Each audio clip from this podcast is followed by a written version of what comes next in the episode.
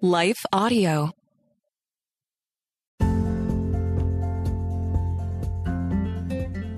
Hello, everybody. Welcome back to Sparkle Speak. I'm your host, Catherine, and I'm absolutely delighted to have you join us once again for another episode that promises to ignite your spirit and inspire your journey.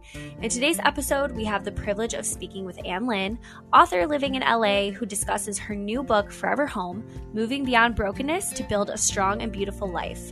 Her book will be releasing on September 26th. In Forever Home, Anne speaks on resilience, healing, and transformation. With wisdom born from her own experiences, she unveils the essence of our common desires as humans the desire for lasting peace and finding our safe haven amidst life storms. In this conversation, we discuss the concepts in her book, um, which are removing the patterns that no longer serve us, renewing our foundation, rebuilding the framework, reinforcing boundaries, and finally, restoring the beauty within and around us. So, if you've ever asked yourself, why does this keep happening to me? This episode is for you. You can find Anh and follow her on Instagram at Girl and the Word.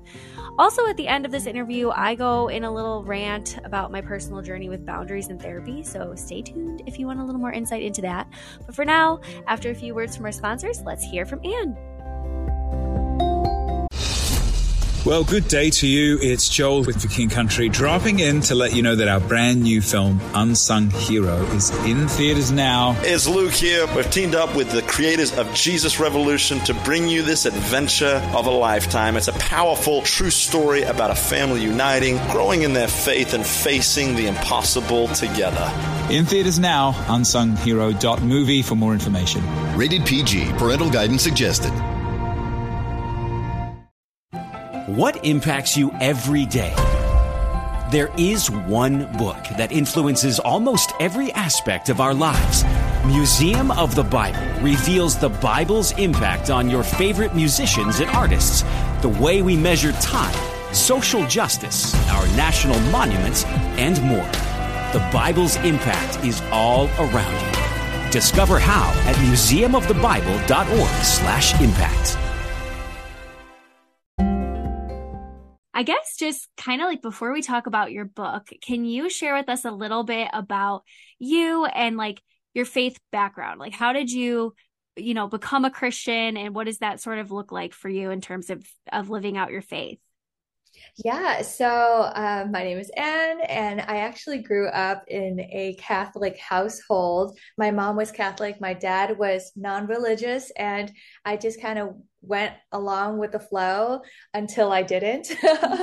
and um, I just, like, once I was old enough to make my own decisions, I completely just stopped going to church with my mom and had no interest in any religion um, until I hit my lowest point in life. It was in, um, I forgot what year it was, but I was a sophomore and I was really at a point where I could not see a future for myself anymore. And that was when Jesus literally appeared to me in this vision through the altar um, that we had in my childhood home. Like I just saw the altar in my mind's eye, and I just felt like this comfort wash over me from head to toe. And that was my first visceral experience with the divine and um, what sparked my um, interest in Christianity. And um, not long after that, I gave my life to Christ and haven't looked back since.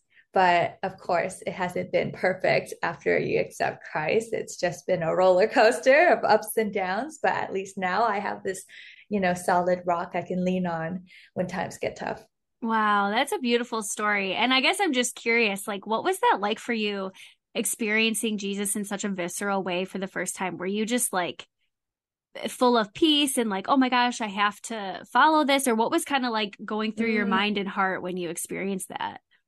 Yeah, so I, I, wrote about my testimony in the book, but um, I guess a little snapshot is that um, at the time, my home life was a mess. Um, my dad had recently passed away. My relationship with my mom just absolutely crumbled after that. And not only that, but I uh, fell in love with a pretty like narcissistic kid at the time. He was like 16, he was two years older than me. Um, but of course, he was not faithful and um, it turned abusive towards the end. And I just felt like I was unloved. I was abandoned. I didn't have anyone to turn to. And so I found myself one day after like a house party, just absolutely trashed, like on all the substances. Um, and at the end of the party, I squeezed into a random stranger's car and it filled up with some of my friends. And then he took off and then he was blasting techno music and everybody was just kind of messed up. And in that back seat was where I started crying because I had a come to myself moment where I realized, wow, nobody truly loves you. And just as soon as that thought entered my mind, I saw that vision of the painting of Jesus. And I felt the comfort washing over me from the top of my head, cloaking my arms down to my toes. And it just felt like the most comforting and peaceful hug that I'd ever, ever received. And so after that happened, I'm sure the drugs, you know, had something to do with it too. But after that kind of experience happened, I really broke out of the the intoxicated mess that I was in. And I had enough sobriety in me to direct the uh, driver to take me home. Um, but yeah, it was wow. It was a wild experience of encountering God when I was at my darkest moment. Yeah. And I think it's just so um cool of you to share that because so many people walk through things like that and dark moments like that, especially youth, you know, people in high mm-hmm. school, college. I mean, of course, older than that as well. But I mean, I just know I remember having moments like that as a teenager and just the intense darkness you feel. And when you mm-hmm. don't have the awareness that there's an intense love and an intense mm-hmm. light that is Jesus who loves you so much, when you don't have that awareness, it can feel really scary to be in that place. Yeah. So yeah. it's really awesome having people like you who are, you're like, I've been there. I know what you're feeling, but I also know that there is a God who loves you and cherishes you and has a lot of hope and future for you. Mm, yes. And I really didn't expect to encounter the Lord at all because, like I said, I wasn't searching for him. But Apostle Paul said it best, you know, that when we are at our darkest, like when while we were still sinners, Christ died for us. So it really isn't our doing um, when we encounter him. It is his love that reaches out to us. And I just want to encourage everyone who's listening that you don't have to do anything to earn his love for you. He already loves you, he's already thinking of you, and he already has a greater plan for you. Yes, exactly. And like, the quote unquote like good decisions or good behavior follows out of the overflow of love that we first experience from him. So it's not like we have to have yeah. everything cleaned up and be sober and all these things before he loves us. Like he yeah. loves us in the brokenness and mess. And then as mm-hmm. we like accept that and take in his love, then we're moved to make better decisions and live yes. more holy and um so it's kind of like it's like which one came first, the chicken or the egg? Well, like definitely his love, because yes, where it starts. yeah, yeah, that's absolutely right. And um, some people would equate this to this feeling of object permanence, um, which is this thing that a lot of toddlers learn. Like for example, when their parents hold out like their favorite toy in front of them, and then they put the toy behind them, they learn that the toy is still there so they don't freak out. And so as you grow older you learn this thing called relational permanence where if your loved one walks out to go get groceries or whatever you're not going to freak out because you know they're going to come back. But so many of us don't have that same relational security with the Lord, where when we don't feel Him or when we don't see Him, which is 100% of the time, we don't know that He's there.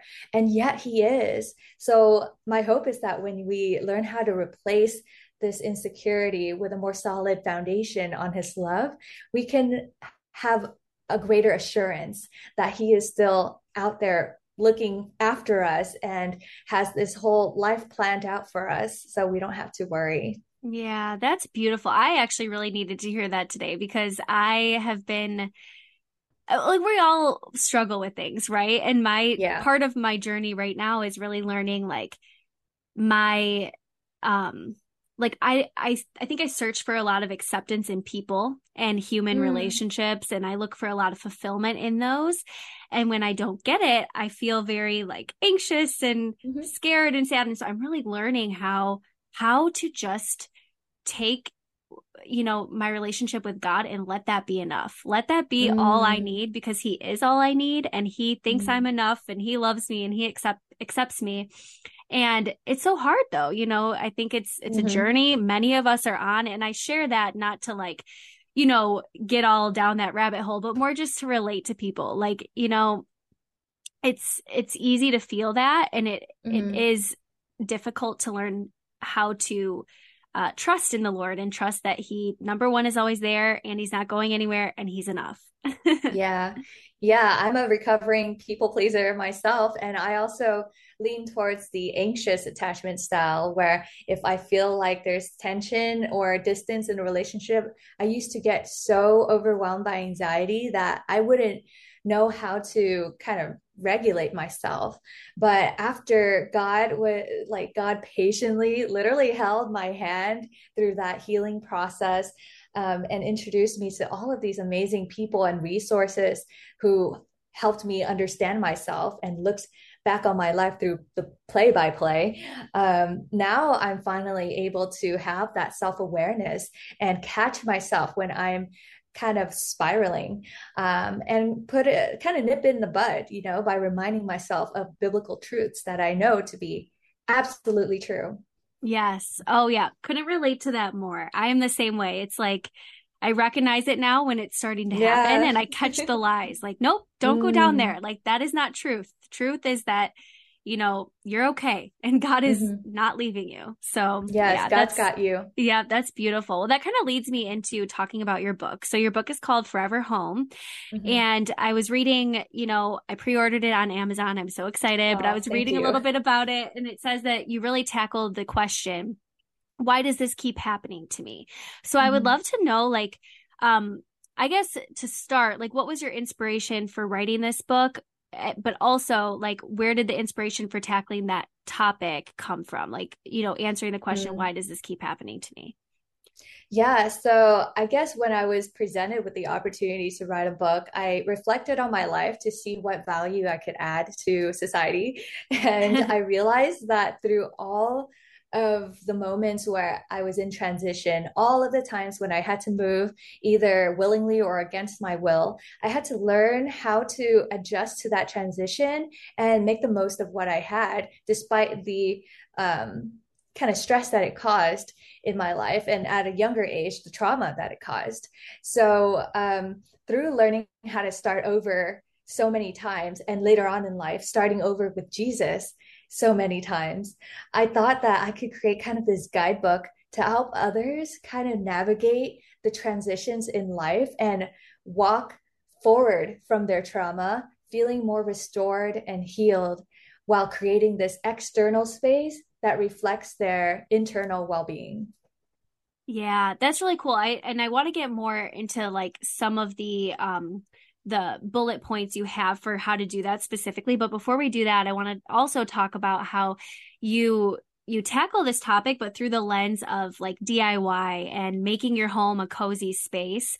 And I really mm. like that concept, like how you were saying, you know, it's not that we're finding worth and value in the material things around us, but it's that as we create a space that we feel peaceful and safe in, our internal self is kind of able to do more of that work if we can feel um, at peace in our surroundings. Mm-hmm. And so I like how you kind of intertwine the two, but it's not that our happiness is dependent on mm-hmm. the material things around us. So can you explain a little bit about that too? Yes, absolutely. So during my research and through trauma therapy, I learned that um, our sense of safety and our sense of um, creativity and all the things that make us who we are mostly lie in our frontal lobe.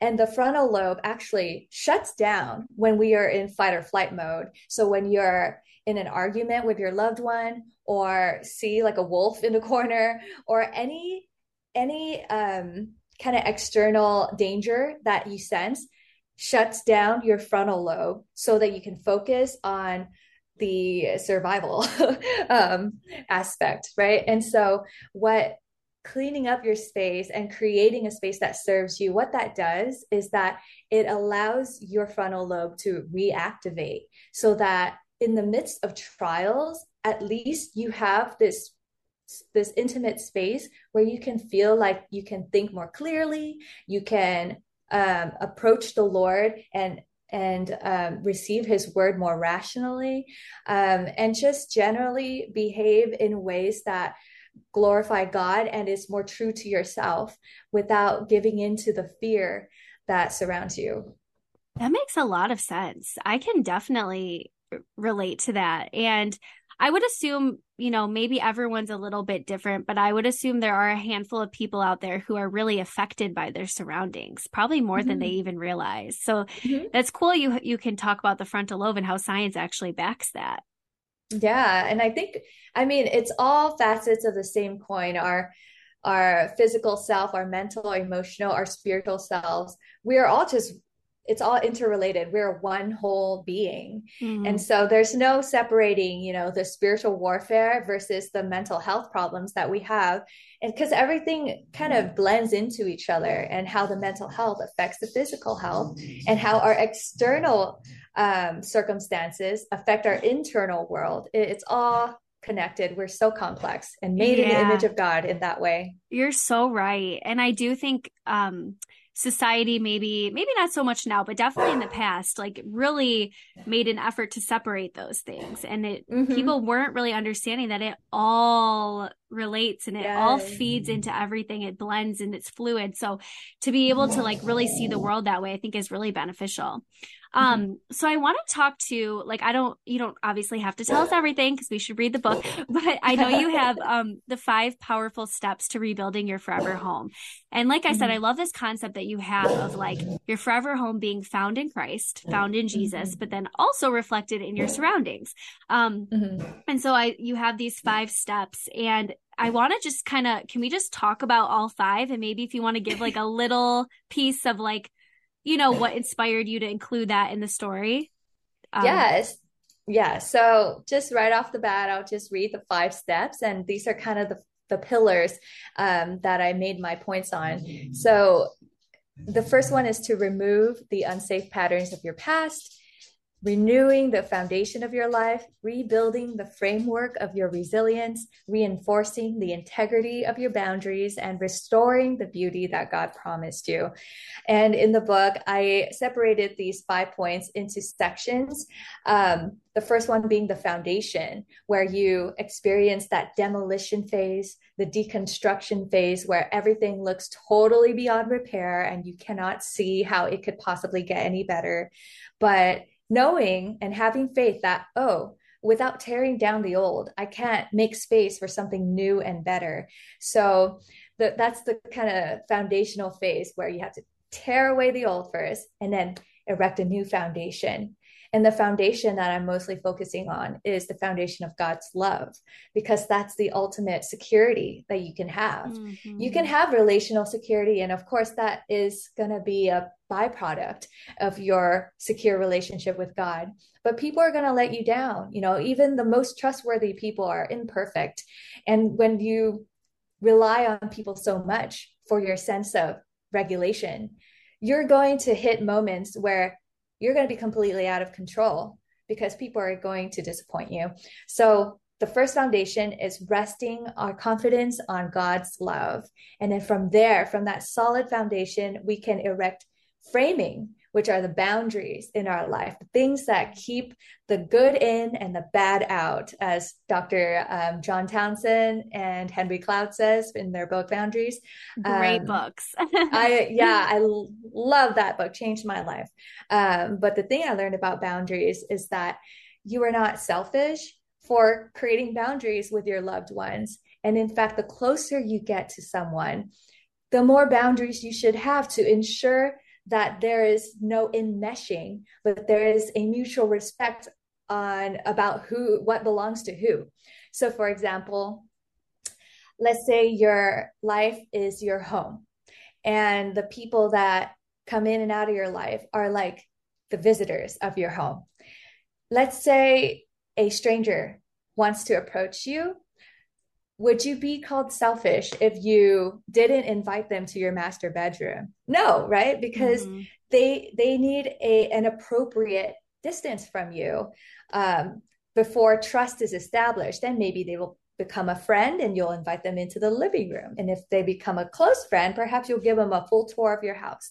Mm-hmm. So people should be given the appropriate amount of access to you according to the level of responsibility that they've demonstrated in your life and the trust that you guys have built together. And I got this concept from Lysa TerKeurst, who also is an incredible speaker on boundaries.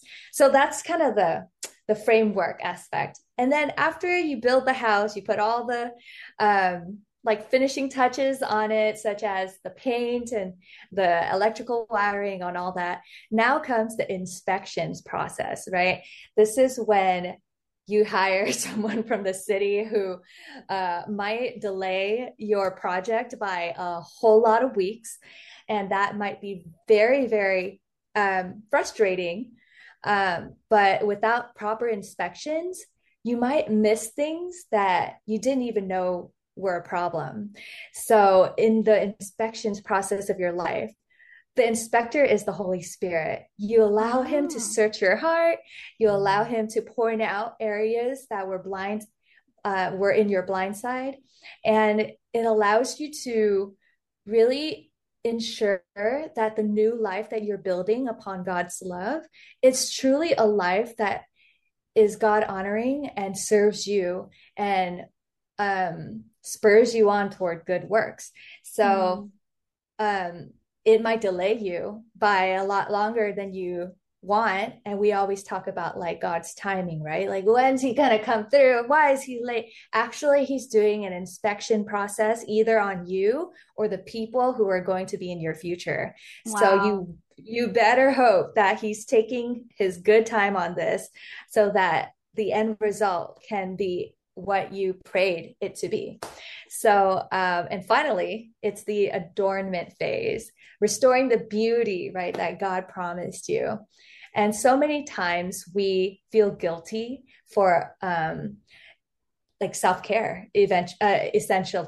Mm-hmm. Oh, sorry, essentially we feel like we either don't deserve it or that it's selfish to indulge in yourself. But actually, if you don't take care of yourself, you can't show up for others in a way that serves them. So Absolutely. people around you, yeah, and your loved ones deserve the happiest, most fulfilled, and highest capacity version of you. And that can only come by adorning your life um, with things that fulfill your soul and and um, lift your spirits higher.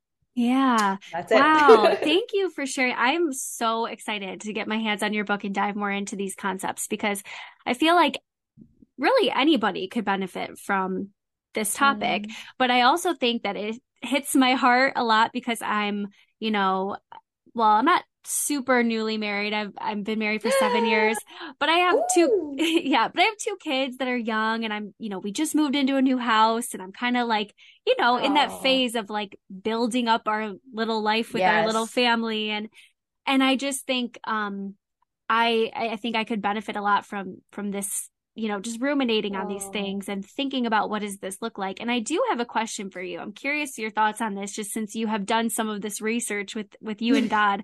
Um, mm. But I think boundaries is a huge topic. I mean, I I know I first started hearing the word boundaries probably about five years ago, and I've been doing a lot of of my own work on it in my own life because, like we mentioned, people pleaser over here. You know, really have to learn about that, but one question I, I do have is like, where do you see the difference between putting up boundaries and, and healthy mm. boundaries versus conditional love?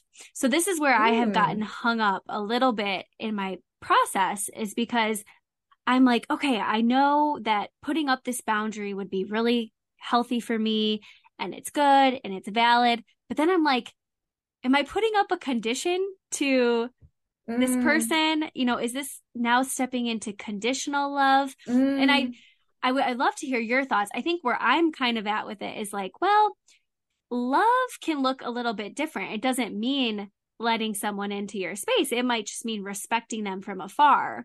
Um, and so I don't know. I'd be curious to see what your thoughts are on that. Yeah. So, I mean, that's a totally valid question and one that I'm sure more than a few Christian women have, especially because of the pressures being put upon us and the expectations that are placed upon us to kind of just be everything to everybody. Um, but during my research, um, I learned a lot from Lysa, Lysa TerKeurst, um, because she had the same question as a, a mother of quite a few children. Um, she finally realized that until she could make peace with the idea that boundaries is not just a good idea, but they are God's idea, she will always feel this tension between um, having good boundaries and biblical truths. So the fact of the matter is that it boundaries and biblical truths are not, you know, at uh, like butting heads with each other. Um, boundaries are God's idea. And when you flip open the Bible to even the first page, it's filled with godly boundaries. He created the heavens and the earth, right? The sky and the ground below it the ground and the water. So everything has its own boundaries and property lines. Um, things belong to wherever he placed them. Those are the physical boundaries. And then when he created man in his image, what does he say? You can eat from every tree in this garden except one. So he created a boundary. And it's not to punish the man, it is to protect him. So, if we look at boundaries as God's idea, we'll very clearly see him set these boundaries to protect us throughout the Bible. And when we erect boundaries with our loved ones, we have to do it with the mentality that this is not to punish them, this is to protect me and protect our relationship. Because the more they invade my space without knowing what my rules are, the more resentful I will be towards them. And that that is not love. Resentment is not love. Mm-hmm. Love is truth. Love is like honesty. Love is patient. I mean, God really defined love for us in uh, Second Corinthians. So yeah, just yeah. So uh, none of it says like love is allowing people to make you resentful of them, right? Yeah. Love is keeping all the problems to yourself until you can't take it anymore and you explode. No, actually, love is telling the truth with grace. And that is what God wants us to practice in our godly relationships is to just tell the truth in love and that is setting healthy boundaries. I think that's beautiful. It reminds me a lot of the verse where it says, Seek first the kingdom and all else will be given to you. Like, mm-hmm. and seeking the kingdom, I mean, such a small sentence, but it's a huge concept. Um, and I'm, mm-hmm. this certainly falls into that, like realizing, you know, setting boundaries, like you said, it's not just something we do, but it's, it's actually a biblical truth that we need to mm-hmm. abide by. And when we do, it creates this beauty around us that we couldn't even you know imagine up on our own. Yeah. so i think that's a really really good thought. Thank you for sharing that. Um and as we kind of close out this episode i would love to hear from you. Do you have like um, it could even just be a favorite verse or maybe a verse that sort of sums up your book forever home or a verse that really stood out to you as you were writing it? Do you have one in mind that you could share with us? Yes. Let me just look it up right now so i don't butcher it so it is First Peter 5 or First Peter chapter 5 verse 10. It says, "After you have suffered a little while, the God of all grace, who has called you to his eternal glory in Christ, will himself restore, confirm, strengthen and establish you." So, if anything, if there's one thing that you could take from my book is that you have a hope. Like you are not doomed to a miserable life just because of your painful past. There's hope for you no matter what you did or what um, someone has done to you. And hopefully my book can serve as your greatest ally on this journey of healing. I love that. Thank you so much for sharing. Like i said i can't wait to read it. I'm I think it's going to be right up my alley. And I want all of our listeners to hear this and be encouraged too. I also love the space behind you. It's so pretty oh, and like peaceful and kind of messy. no, it's like calming though. So it's very oh. inspiring. Is it like your office area? Thank you. Yeah, it's my um art studio pretty much. That's oh, why you see awesome. all of these craft products behind me. Yeah, that's great. And that actually reminds me, um, do you have you have like a shop or something that you sell oh, yes. items on? Do you yeah, want to tell the listeners? yes, thank you. It's called mm-hmm. the Hooga Shop, uh, H O O G A. Um, and I sell my devotionals there and jumpsuits and um, instrumental worship music, really anything that elevates your quiet time with the Lord. Awesome. Thank you so much. Well, I'm looking forward to reading your book and um, I will be sure to like let you know my thoughts when I'm done with mm. it. So, yes, please. Thank you yeah. for having me. Hello, everybody. I am adding in a little more content to this episode. I really enjoyed speaking to Anh. She was lovely. So much knowledge, so much experience. Um, she just is so eloquent with how she shares her faith and and what she believes in Jesus and what has helped her and I can't wait to read her book like I said in our interview. I wanted to add a thought because as I was putting this together and as I was thinking more about our conversation, I just wish I could have talked to her for so much longer because I think what we were speaking about was so great. And I mean, this is just further confirmation that you need to run, not walk, to buy her book and dive more into it for yourself and what that means in your personal life, finding your forever home, your sanctuary in Jesus Christ and the love that He has for you. And I wanted to talk a little bit about boundaries because that was something we we focused in on for a little bit and like I said I wish we could have talked so much longer about it. But I wanted to add some of my own personal thoughts and feelings about boundaries because if anyone out there listening wants to relate to me on this issue, I am with you. I am with you. I am with you. Boundaries is one of the key words that has helped me in not only my walk with Christ, but also just being a more healthy human being. I am, I think I shared this on the episode, but I am a definite, definite people pleaser. I don't really understand when that started, but um, it has been a key theme of my life. And I have been learning so much about how to cut out those habits. I am nowhere near where I'd like to be with that, but I am definitely progressing in a, I think, positive direction. Um, there was one thing I just wanted to circle back on and and talk a little bit more about and again not a boundaries expert not claiming to be but i want to just talk about it with you all because if you are struggling let's have a conversation. I want to hear your thoughts. I'm going to give you some of mine. Please tell me yours. Um but i was thinking a little bit about boundaries. And something that has been very very helpful for me is therapy. And i want to talk a little bit about that. I know I probably sound like I'm beating a dead horse. You've probably heard this a thousand times of people saying, go to therapy, go to therapy. And you may roll your eyes, you may shove it to the back. You might say, oh my gosh, I hear this all the time. I can't afford therapy. Can people just stop, you know, saying how great it is? Um, I was there. I'm going to give you guys a little bit of background on my story with therapy, just in case, I don't know, the Holy Spirit might be using this to speak into someone's life that's on the fence of deciding whether or not they need to do therapy. And I want to just talk about it from my perspective. This isn't right or wrong. This is just what I have seen in my own life. So, um, I had been battling uh, just some issues, some mental health struggles for years. And I think, again, a lot of it is sourced from people pleasing and, you know, all that entails. And, um, you know, I believe it was affecting many relationships around me, including my marriage. And, you know, it was affecting um, relationships that were so important to me. And a lot of people kept saying to me, Well, Catherine, like, can you talk to a therapist? Can you go to therapy? And I, I wanted to, but the financial commitment felt very overwhelming to me at the time. And I was just like, I want to, but I mean, it is expensive.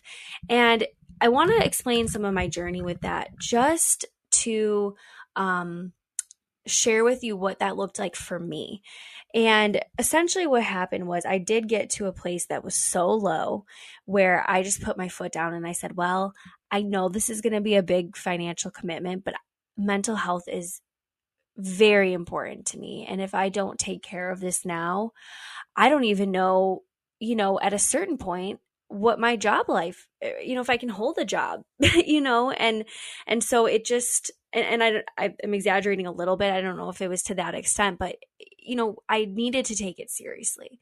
And i needed to put my relationships um as at a priority and something was wrong. I needed to have a professional speak into things. And so I eventually, you know, signed up for it and it's not cheap. I go once a month, sometimes once every other month, depending on scheduling.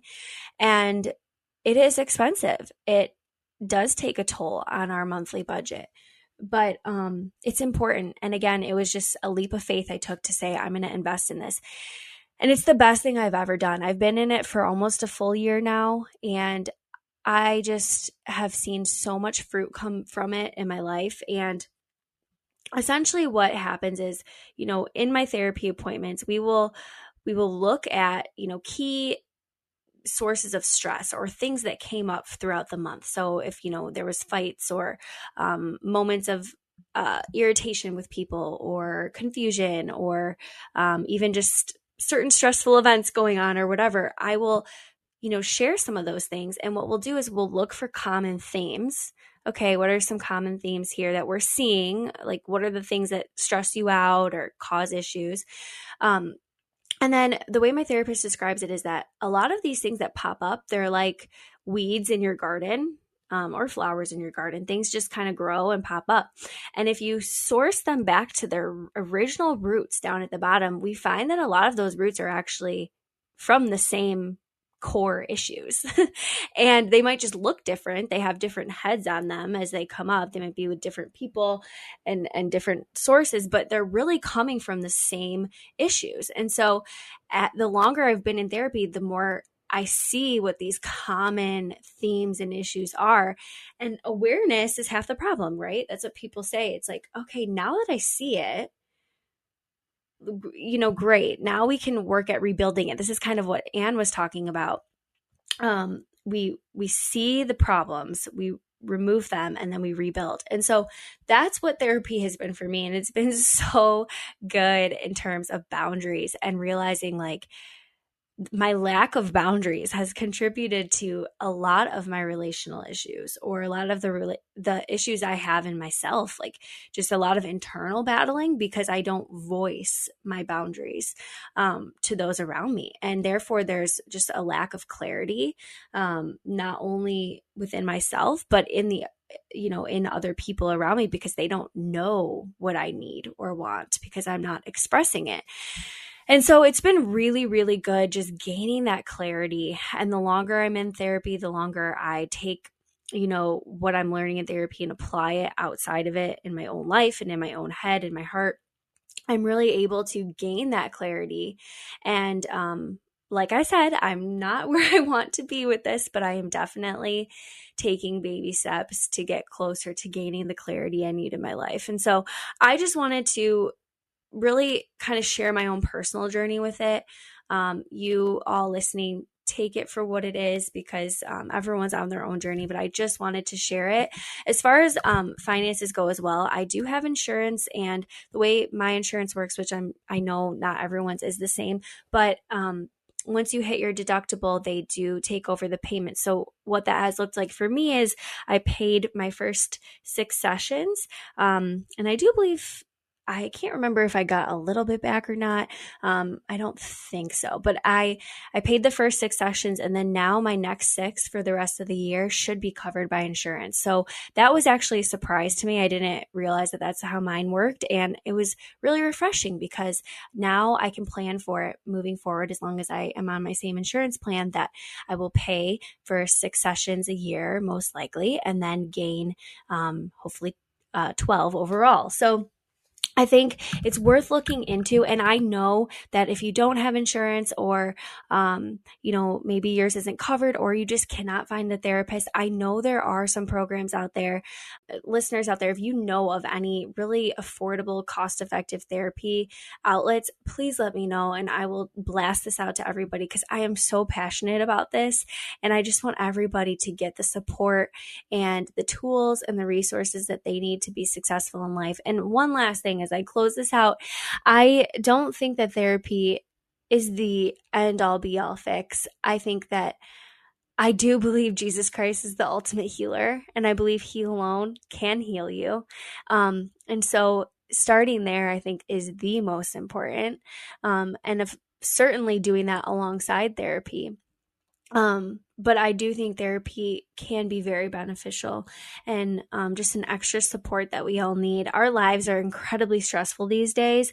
I read somewhere that we are taking more information in one day um, than many people thousands of years ago took in their entire lifetime because of what we're consuming on our phones and media outlets and TV and um, advertisements. And you all know it's our stress levels are just through the roof. And even if they're not, they are more than, um, you know, typically has been experienced in humanity in the past. And so, we have to take care of ourselves. And I'm not saying therapy is ne- necessary, but I think it's a very helpful um, tool that a lot of us can use to get through life and um, just do it the best we can. So I love you all. Please, please, please tell me your tips and resources for therapy. And that's my little rant.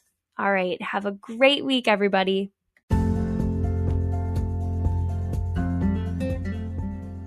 All right, everyone, thank you so much for tuning into this week's episode of Sparkle Speak. As always, you can find us at sparklefaith.com or head over to our partners at lifeaudio.com where you can hear more podcasts just like this one. Don't forget to check out our show notes to find all of our social media. And as always, don't forget to rate, subscribe, like, share this with people that you think would enjoy hearing. It really helps us more than you realize and allows us to keep doing what we love to do, spreading the hope and love of Christ with others. So, thank you so much for being here, and we will see you next episode. Bye.